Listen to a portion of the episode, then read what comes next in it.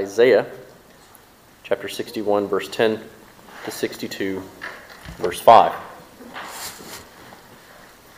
Prophet writes, I will greatly rejoice in the Lord.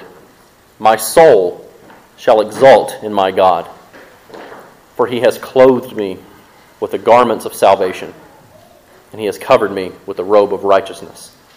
As a bridegroom decks himself like a priest with a beautiful headdress and as a bride adorns herself with jewels. For as the earth brings forth its sprouts, and as a garden causes what is sown in it to sprout up, so the Lord God will cause righteousness and praise to sprout up before all the nations. For Zion's sake, I will not keep silent, and for Jerusalem's sake, I will not be quiet, until her righteousness goes forth as brightness, and her salvation as a burning torch. The nations shall see your righteousness, and all the kings your glory, and you shall be called by a new name that the mouth of the Lord will give. You shall be a crown of beauty in the hand of the Lord, and a royal diadem in the hand of your God. You shall no more be termed forsaken, and your land shall no more be termed desolate, but you shall be called, My delight is in her, and your land married for the Lord delights in you, and your land shall be married. For as a young man marries a young woman, so shall your sons marry you. And as the bridegroom rejoices over the bride, so shall your God rejoice over you. This is the word of the Lord. Thanks, Thanks be to God. Hallelujah. If you would please join me in prayer. Lord, we give you thanks and praise for this day, Lord. We thank you, Father, for this season of Christmastide. Lord, a season of 12 days where we can simply give praise for the incarnation of Christ. And so, Lord, we pray, God, and give you thanks for our worship this morning. We thank you, Father, for our time of singing, Lord, of confession of sin, Lord, of your liturgy that you've given us. Lord, we pray, God, that you would bless our worship the rest of our time this morning, Lord, that you would open our minds and our hearts and our ears to believe and to hear and to understand. Lord, we pray, God, that you would pour out your Spirit among us as we continue to worship you, Lord, through hearing your word read and proclaimed through Eucharist and through more singing. Lord, we pray, God, that you would allow us, Lord, to worship you in spirit and in truth. And we pray in the name of Christ. Amen.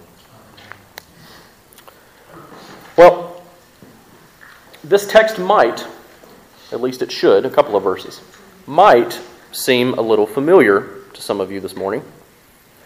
Because our first couple of verses the first two ish sentences, which are pretty long sentences in the text, are actually from the same text that we considered two weeks ago on the third Sunday of Advent, while we contemplated the joy of our Advent waiting. So then, now that Advent is over and Christ has come in the flesh, and even though we are still waiting for his return, what this helps us do is see that our joyous celebration can now shift to contemplate the implications of the incarnation and not just preparing to celebrate it. We can now celebrate it. So, what we have here in Isaiah 61 uh, 10 through 62 5 is a hymn of praise from Isaiah. I mentioned this a couple of weeks ago. And this hymn of praise enriches our Christmastide celebration by helping us to really see the big picture of what God has done in the incarnation of Christ. This hymn helps us to see what it means for us as God's people that the eternal Son has taken on flesh and has pitched his tent among us. So, we'll discuss really the intricate details of what God has done in the incarnation through the seasons of Epiphany and Lent and even Eastertide. But for the 12 glorious feast days of Christmas, we can simply celebrate. And we can celebrate in the joy of salvation that God has accomplished through the incarnation of the Lord Jesus Christ. And so, as we begin here, we start in this hymn of Isaiah we again come to these first two verses that we have already considered through Advent. And as it pertained to that Advent waiting, we discussed how this hymn of Isaiah is the song of the redeemed. In this hymn, we have the totality of our salvation being proclaimed. Furthermore, this salvation we read in verse 11 here that it will sprout up in front of the nations, before the nations, in the face of the nations. Meaning that Yahweh's accomplished salvation through his anointed one will not only be apparent to the nations, but acknowledged, even if they don't believe it. But there's obviously more going on here in these two verses than what we were able to discuss during the season of Advent. And primarily because now that Christmas is here, that means our thematic focus has changed again. We are no longer waiting to celebrate the incarnation, but we can now celebrate the incarnation. So, from a general read through, as we just read, you may have noticed, and if you didn't, I'm going to help you see that it's there, that Isaiah uses very overt wedding language throughout this hymn. Here in verse uh, 10 of 61, all the way through 62.5, the, the speaking person changes to Isaiah himself. 61, 1 to 9 is the Lord God. 62, 6 and following goes back to the Lord God. Here, this is Isaiah singing a hymn of praise. Most commentators would argue that the speaker is unidentified, but it's fairly obvious if you're actually paying attention to what's being read, right? This is Isaiah giving a hymn of praise. I made this comment two weeks ago. Isaiah's hymn is the hymn of the church. We can sing this hymn. And so you can notice, again, he uses some very overt wedding language. And he draws upon the metaphor of marriage to describe the relationship between the anointed one of God and the people of God. Now, this is not an uncommon theme, an uncommon metaphor for anyone who has spent any kind of time reading any of the Bible. Right? Uh, the entire book of Hosea is, while historically Hosea and Gomer existed, it is a giant metaphor for the mystery of marriage between God and his people. In Ephesians chapter 5, Paul picks up on this. He even says this that the marriage of a husband and wife is a mystery. It's like a sacrament. It is referring to Christ and his church. So then, looking here just in verses 10 and 11, notice exactly what this marriage hymn is proclaiming to us as the people of God. Because salvation has now arrived in the incarnation of Christ, we can, along with Isaiah here in verse 10, emphatically declare our praise to the Lord. He says, I will greatly rejoice in the Lord. This is not a silent singing. This is a loud, exuberant praising. I will greatly rejoice. But we can also emphatically, with Isaiah, exalt or glory in the work of my God. This term, my God, is really interesting in the Hebrew because this is a term not only of love or joy, which this season celebrates, but this is also a term of possession. Yahweh is not a disconnected deity confined to a carving on the mantle. This is a lot of what Isaiah gets at, what the Lord gets at through Isaiah. But rather, Yahweh is my God, Isaiah is saying. Yahweh is your God. He belongs to you as much as you belong to him. And we can know this in this verse, particularly because of what God has done for us. Isaiah tells us here Yahweh is the God who has clothed us, He has adorned us in the wedding garments of righteousness and salvation, of jewelry.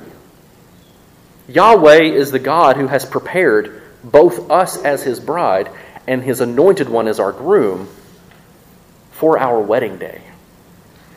John picks up on this in Revelation, and he, see, and he says this Let us rejoice and exult. Let us give God glory for the marriage of the Lamb has come, and his bride has made herself ready. And it was granted to her to do what? To clothe herself with fine linen, bright and pure, for the fine linen is the righteous deeds of the saints. So, understanding this clothing imagery is really important. It's key to properly grasping the biblical idea of God's people being a bride for the Son. In the Hebrew, this phrase here in Isaiah 61 about He has clothed me literally can be translated as God has caused me to be clothed. suggesting that this is something that has been done to us. Simply put, God has done all of the work for us. He has prepared His anointed one, Christ, to bring the gift of salvation to us. And all we have to do then is to rightly perceive it and then accept it by faith and allow God to clothe us in Christ Himself. Garments are a recurring theme throughout Scripture that signifies our life in God. So, drawing from Galatians chapter 3, verse 27, the, the early church understood that our baptisms are that moment in which we put on Christ as the garment of salvation and righteousness. In fact, many of the early church communities would baptize people if they weren't completely in their birthday suits, they were almost in, and they would come out of the baptismal waters and be given new robes to wear to signify and to, and to symbolize the righteousness of Christ. Paul writes this in Galatians chapter 3. He says, For as many of you were baptized into Christ, you have put on Christ. Then Theodoret of Seir, or Sire, could be Cyrus, writing in the mid 5th century, proclaims this. He says, In the Hebrew language, this garment of salvation is called the garment of Jeshua. That is, the garment of Jesus. So here, says Theodoret, he says, here in Isaiah, the church cries to God, My soul rejoices. And he calls the grace of baptism the garment of salvation and the cloak of joy. So Theodoret says the church calls herself the bride of Christ because we have been yoked to Christ and because we have put on Christ. Cyril of Alexandria, writing around the same time period, declares that our life in Christ is the garment of our rejoicing. And he states this He says, The garment of rejoicing means our Lord Jesus Christ. He says, They who have Christ as a garment gain not only salvation, but also joy in Christ. He says, Christ, therefore, is the garment that is from heaven, which if anyone takes, he or she will be crowned with all glory. So then, like a bride being adorned for her wedding, which we saw a couple of weeks ago, God gives us Christ as a wedding gown to put on, to bind up our broken hearts, like he says in verse 1 of chapter 61, to proclaim liberty to us, and to comfort us in our mourning. God gives us Christ as our robe of righteousness so that now we can greatly rejoice and our souls can exult in the glory of our God. And then, like any marriage, the relationship between man and woman is redefined in, under the new marital status. Right? The joy and excitement of newlyweds is able to pervade this text. Again, we have excited newlyweds in the room, right? So we can at least appreciate this because we've had a visual reminder a couple of weeks ago. So this relationship is redefined, right? You are no longer engaged. You are no longer waiting. You are no longer two, but you're now one. This is just as mystically and cosmically true of husband and wife as it is with Christ and his church. Again, Paul tells the Galatians, he says, You are all one in Christ Jesus. So, similar to a new husband and wife, because we have now been clothed in the marital gown of salvation and righteousness in Christ, we have a redefined relationship with the Lord God throughout the remainder of this hymn of all of 62, 1 to 5, Isaiah describes what this new relationship looks like.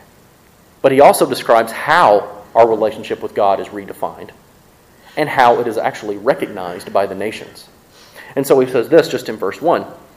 He says, For Zion's sake, I will not keep quiet or silent. And for Jerusalem's sake, I will not be silent until her righteousness goes forth as brightness, and her salvation as a burning torch. So Isaiah begins here. He mentions both Zion and Jerusalem, which throughout a lot of the Old Testament scripture are used synonymously to refer to Jerusalem or Zion itself, right? They just kind of are interchangeable. But separately, they do refer to both the city of Jerusalem and Zion as the Temple Mount. Right? And I don't think this is arbitrary. Right? I don't think this is something that we should easily gloss over. Because I think by mentioning both, what God is doing here is He's illustrating for us that the total redemption of his people is all encompassing. And he is now redefining not only our relationship with him, but our worship of him in a more holistic way. The author of Hebrews picks up on this. And he proclaims this in chapter 9, verses 11 to 15. He says, When Christ appeared as a high priest of the good things that have come, then, through the greater and more perfect tent, meaning his body, Christ entered once for all into the holy places, not by means of the blood of goats and calves, or by means of the old covenant, but by means of his own blood, thus securing an eternal redemption. The new covenant. Then he says, For if the blood of goats and bulls and the sprinkling of defiled persons with the ashes of a heifer sanctify for the purification of the flesh, then how much more will the blood of Christ purify our conscience from dead works to serve the living God? Therefore, Christ is the mediator of a new covenant, so that those who are called may receive the promised eternal inheritance. So, what Isaiah is doing here is he's drawing our attention back to the promises of the Lord God from verses 1 to 3 of Isaiah 61. Let me read those for you again, because again, this hymn is built all out of these promises of Isaiah 61. So, Isaiah 61 begins and it says, The Spirit of the Lord God is upon me, because the Lord has anointed me to bring good news to the poor.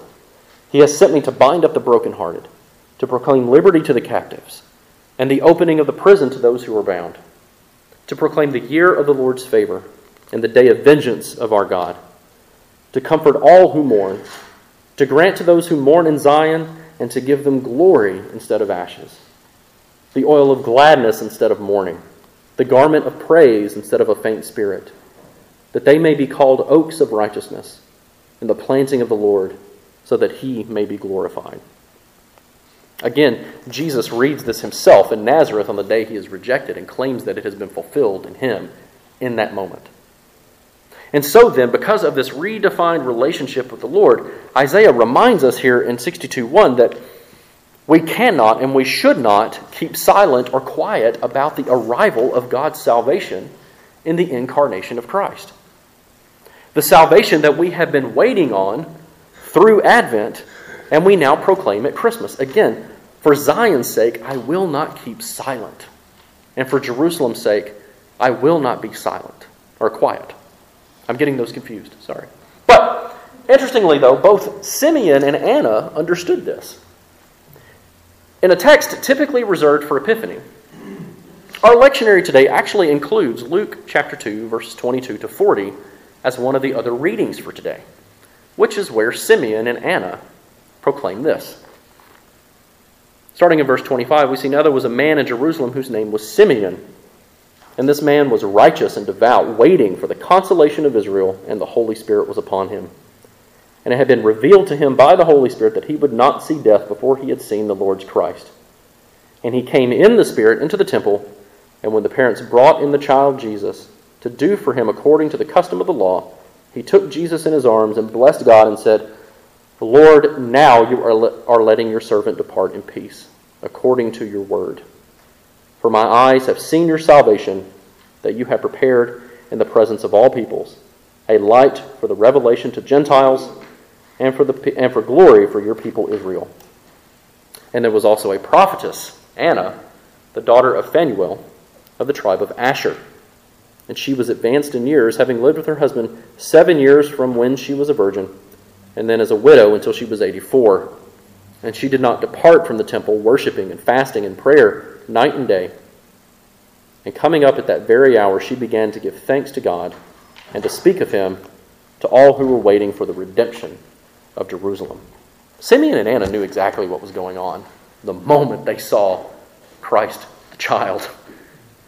And they could not keep silent about it because God was now redefining their relationship with Him and he was redefining their worship with him in a better and more holistic way. And so notice, going back to Isaiah 62, he says in verse 1 here that it is our righteousness and our salvation that will go out brightly and like a burning torch. In Scripture, fire is always seen as a sign of the presence of God. There's a torch and a fire pot in Genesis 15 17 when God makes his covenant with Abram. The burning bush of Exodus 3, verse 2, when God appears to Moses and commissions him to go back to Egypt. The pillars of cloud and fire in Exodus 13 that lead the people of Israel. The glory of the Lord upon the tabernacle in Exodus 40. Or even the fire of Pentecost in, in Acts chapter 2. In Hebrew, this word brightness here in 62.1 means, or is better translated as something like a bright light. So, bright lights and burning torches are hard to miss. I'm sure most of you, if your cars don't already have them, Sharon and I utterly hate those white, bright halogen headlights. They are horrible on the eyes, especially anybody in the room that wears glasses or corrective lenses. It's the worst. bright lights are hard to miss. And when people don't turn their brights off in the middle of the night while you're driving, it's even harder to miss because you will miss the road, right? But bright lights are hard to miss. Torches are hard to miss. Their influence over darkness does not go unnoticed. Jesus tells us in John chapter 8 verse 2 verse 12 that he is the light of the world. And then in Matthew 5 in the Sermon on the Mount, he tells us that we are the light of the world. And the point is this God's purpose in this newly defined marital relationship between himself and his covenant people is for us to shine forth with righteousness and glory that not only reflects him and his work for us, but also draws attention to him so that others might believe. Jesus tells us in that same passage in the Sermon on the Mount, he says, Let your light shine before others so that they may see your good works and then give glory to your Father who is in heaven. This shining forth principle is illustrated in verse 2. Isaiah says this He says, So again, until your righteousness goes forth as brightness, your salvation as a burning torch, the nations shall see your righteousness, and all the kings your glory. And you shall be called by a new name that the mouth of the Lord will give.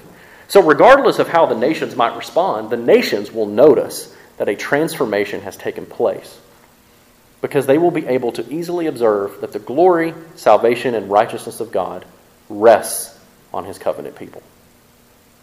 Furthermore, he says here that this glory, salvation, and righteousness will be identified with a change in name. This is not a name that the nations or their kings will invent for God's people, although they have invented a few nor will this be a name that we even give to ourselves. This is a name that God gives to us. And this is not a secret name like in Revelation chapter 2. That's a secret name that each one of us has that God gives to us. But here, this is a name that is known by everyone. The giving of a new name is usually associated with a new identity or a change in the relationship with God, just like it was with Abraham or with Jacob, or we see with Simon Peter. Very early on, the faithful, and we read this in the book of Acts, the faithful were known as the followers of the way, because Christ is the way. But soon afterwards, they were known by another name. We also read this in the book of Acts. They take upon the name of the one by whom they were called. They go by the name Christian. One church father proclaims this. He says, Our new name is Christian. The baptized person is called by a new name because he or she has received a total change of condition. You have received a new name because you now have a new identity in Christ Jesus our Lord. And so, by giving us a new name, what God is doing is drawing attention to this redefined relationship with Him.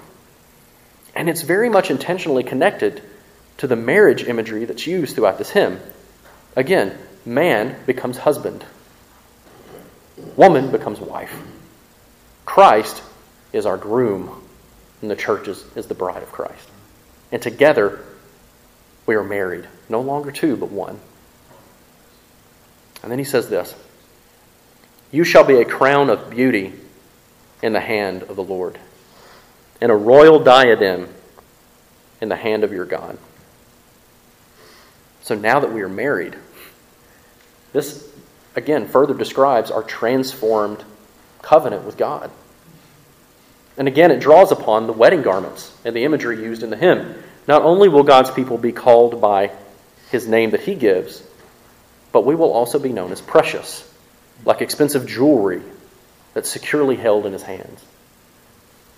This imagery here of being held in the hand of God and not worn on the head like a crown, because a royal crown and a diadem, these, these are crowns. But being held in the hand, this signifies that we are deeply loved, but it also signifies that we hold his attention. His gaze is upon us. We are secure in his grasp. And then finally, in these last two verses, what Isaiah does in this hymn is he really kind of gets into a little bit more detail of what this renaming looks like and how it redefines our marriage relationship with the Lord. He says this in verse 4 So again, you shall be called by a new name, and no longer shall your name be forsaken, nor your land be turned desolate. But you shall be called, My delight is in her, and your land married. For Yahweh delights in you, and your land shall be married. Now, for Isaiah's original audience, especially with exile looming on the horizon, it would have been natural and obvious to every single nation around them that when they were defeated in battle and when they were carried off as slaves, the other nations would have easily recognized their God had abandoned them. They're gone. Their God is done with them. In the ancient mindset, Yahweh was finished with Israel. So much so that they now called Israel forsaken, and their land was left a total ruin from the siege and the battles, and their land was called desolate. Now, we know that this is not how it works, right? God had not forsaken them because we're able to understand the promises that are woven through here. But this is how the world perceives it to be. When bad things happen to the church, when bad things happen to the people of God, well, your God's not real and He doesn't care about you. We talked about this some in Sunday school this morning. But that's not how it is. And Isaiah tells us here this is not how it will be. These old names are rejected and new names are introduced in order to show the dramatic contrast of our redefined marital relationship with God. Notice, again, both of these names reflect the reality of what we just saw in verses 2 and 3. Again, the nations will see your righteousness and the kings your glory. You shall be called by a new name that the mouth of the Lord will give and you will be a crown of beauty in the hand of the Lord, and a royal diadem in the hand of your God. And you will no more be termed forsaken, and your land will no more be termed desolate, but you will be called, My delight is in her, and your land married, for God delights in you. These new names accurately describe our position before God that we have in Christ Jesus. God's people are termed and referred as, My delight is in her, instead of forsaken. This is a clear affirmation of the pleasure that God has with the people he loves. This also illustrates how we are a crown of glory and a royal diadem in his hand because it shows that we are precious to him and his gaze is upon us. And then, second, the land where his people dwell in him are now referred to as married instead of desolate. This is intentional covenant language because it signifies, again, this new and completely redefined relationship, but it also illustrates how we have been clothed in the garments of salvation and righteousness. It shows that we belong to Christ and are now fully identified in Christ. We dwell before God in Christ Jesus. Paul tells us this in 2 Corinthians 5. He says, If anyone is in Christ, he is a new creation. Right? You have a new identity because the old has passed away and the new has come. And all of this is from God, who through Christ reconciled us to himself Again, Theodoret of Syria writes this. He says, Those who believe in the Lord received a new title. And they are not called after Abraham, and they're not called after Israel, and they're not called after Judah, but they are named after their master, Christ. And they are called Christians by everyone because they have put on Christ. And so, then, keeping that wedding imagery going, as he closes out this hymn, Isaiah issues what I would term a proclamation of peace. And so he says, For as a young man marries a young woman, so shall your sons marry you. And as the bridegroom rejoices over the bride, so shall your God rejoice over you. The joy and excitement, again, of newlyweds is, re, is, the, is in this redefined relationship. Even God Himself, Isaiah tells us, will rejoice. And He will rejoice in the accomplished plan that He set out before the foundation of the world. This means that there will be a permanent, mutual love and covenant relationship between God and his people. And this is a relationship that proclaims to the people of God that we now have a complete peace and rest in Christ. A peace that cannot be forsaken or taken away. Now, here's the point, and then we'll come to the table. We have a lot to give God praise for this Christmas as we celebrate the incarnation of Christ. Because Christ has taken on flesh, and because he has taken on our likeness, and because he has taken on our iniquities and our troubles and our sorrows, like we read in Isaiah 53 this morning, and because Christ has made his dwelling among us and died for us and was raised for us and makes intercession for us, as we read in Isaiah 53 this morning, we have the privilege of obtaining a completely new identity and relationship with and in the God of the universe. We have the blessing of becoming the bride of the eternal Son, clothed in the wedding gown of salvation in His righteousness. He makes us a precious possession, and He gives us a glorious new name and identity, and He secures us in peace and holds us in His hand. So, let us make great thanks and give great praise to God on this Christmas Sunday and rest in this eternal truth. Glory to God in the highest, and on earth peace among those with whom He is pleased. May the peace of Christ always be with you. Amen.